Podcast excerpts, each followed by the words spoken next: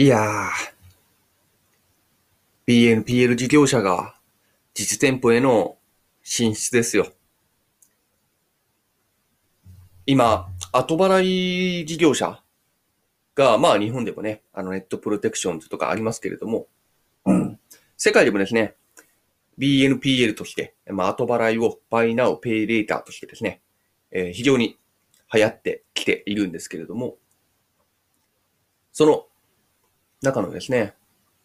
後払い事業者の一つがですね、まあ、北米の後払い事業者がですね、ネットだけじゃなくて実店舗でも、えー、利用できるようにしようというような記事が出ていました。まあ、この話は本、今日の本編とは、えー、全く無関係なんですけれども、まあそういったね、えー、興味深い話題というか、またちょっとね、えー、世界が変わっていくと。えー、これからね、えー、実店舗でもカードで、えー、後払いを選択できるようになる時代が、まあ、来るんだな、というところを思った次第でございます。はい。えー、それでは始めていきましょう。えー、ヒロの海外ニュースラジオ。ということで、えー、本日もですね、えー、私、ヒロがお届けしてまいります。はい。えー、本日の話題はですね、えー、Facebook。旧 Facebook ですね。旧 Facebook、えー、メタ社の話題です。はい。えー、メタ社がですね、2年くらい前ですかね、あの、自社発行のデジタル通貨を発行するっていうニュースが、えー、駆け巡りましたけれども、まあ、その後続報見ないなと思っていたらですね、どうやらですね、えー、各金融当局の強い反発を受けてですね、断念していたらしいです。はい。まあ一番初めはね、リブラって名前でしたよね。で、その後、DM っっていう名前に変えて、えー、作成というか、えー、発行を進めていたかなと思うんですけれども、それこそ、あの、ビザとかマスターとか、そういう金融機関、民間金融機関や政府なんかと、まあ、検討会みたいななんかを開いて、えー、どうやってやっていこうかみたいな、えー、検討会を開いていたはずなんですが、私の記憶では、はい、いつの間にか断念していたようですね。それこそ YouTube とかでもね、リブラがこれから来るみたいな。ものをね、2、3年前に非常によく見ましたけれども、はい。それがですね、また改めてデジタル通貨について大きく導入を検討しているといったような記事が出ています。はい。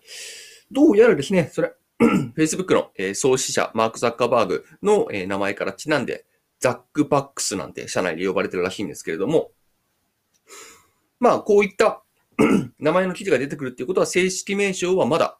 判明してない、もしくは公表されてないっていうことなんだなと思いますが、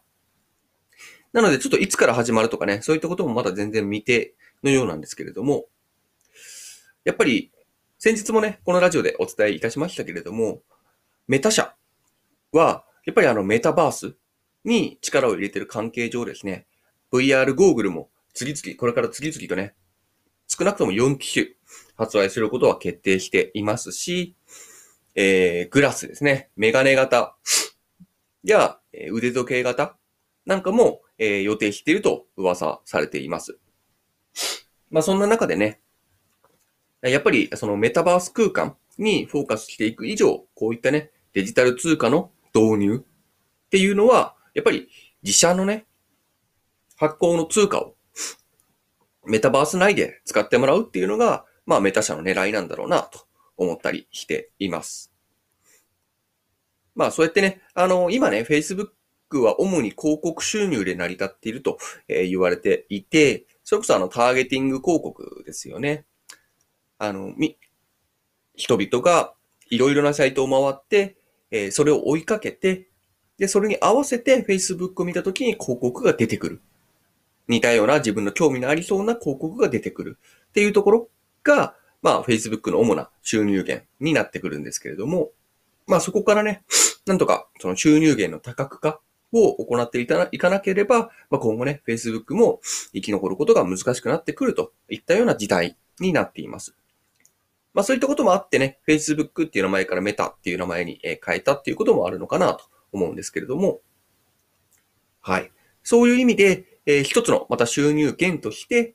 決済、金融サービスのあり方も含めて、まあメタバースの、えー、中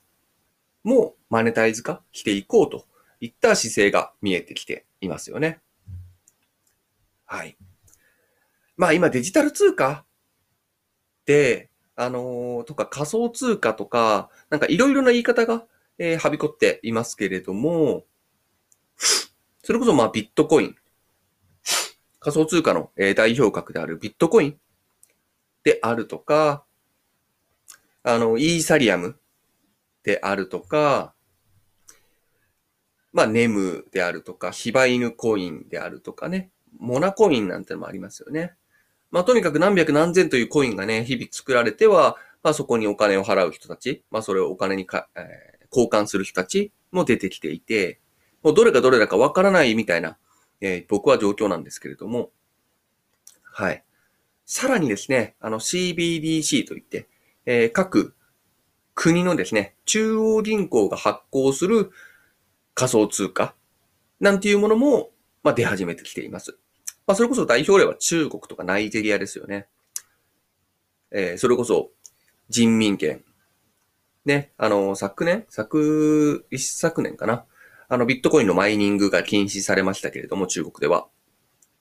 まあ、そこで、中国ではビットコインはもう非常に盛んだったんですけれども、一回禁止して、えー、自分たちの人民権をデジタル通貨にするから、そういったビットコイン、まあ、外から来たものは使わないでね、といったような、えー、法令というか、そういった指示が、えー、中国では今出ていますし、ナイジェリアでもですね、同じような形で、えー、もともとビットコイン非常に盛んだったんですけれども、えー、e ナイラといってですね、まあ、デジタル通貨を、まあ、中央銀行が発行する形になっています。まあ、日本でもね、おそらく、ちょっとこれ調べたわけじゃないんですけれども、えー、円のデジタル通貨の発行は間違いなく、えー、政府とかがね、えー、政府や銀行各社が検討している。もしくは発行されてるのかなまあ、っていうぐらいの、え、時代にも来ています。なので、まあ、近い将来は、まあ、ほぼ間違いなく、え、現金の市場というか、え、現金を使う機会っていうのはどんどんどんどん減っていって、え、仮想通貨を使う。まあ、携帯でピッてやるのか、腕時計でピッてやるのか。まあ、メガネだったらどうやって払うのかわかんないですけど、まあ、そういうふうにね、